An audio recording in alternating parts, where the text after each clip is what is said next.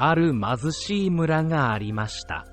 その村は広い平野に位置しており、周囲は美しい山々に囲まれていました。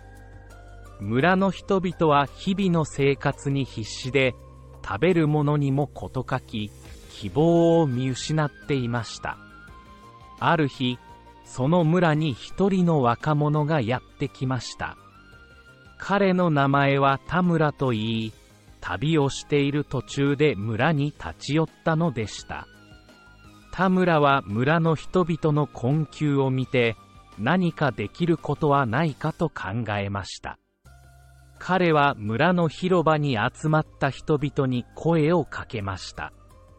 皆さん、どうしてこんなに辛い思いをして生きているんですか？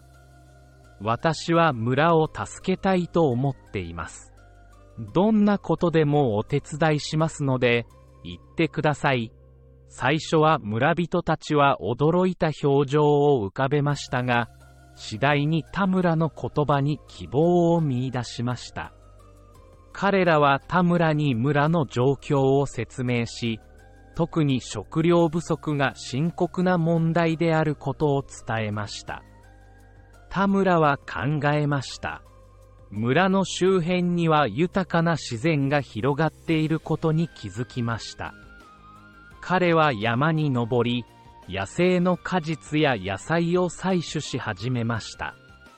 また、川で魚を捕まえたり、木を伐採して村のための薪を集めました。田村は一生懸命働き、収穫物や魚、薪を村に届けました。村人たちは田村の努力に感謝し、彼を大切な存在として迎え入れました。彼らは共同で食事を作り、困っていた人々に分け与えることで、村全体での食料事情を改善しました。田村の尽力によって、村は徐々に繁栄していきました。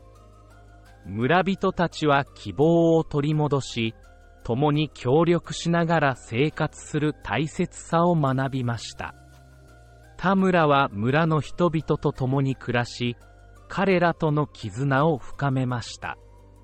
そして、昔々のあるところでの物語は、田村と村人たちの努力と協力によって、村が再び繁栄する姿を描きました。この物語は後世に伝えられ、人々に勇気と希望を与える教訓となりました。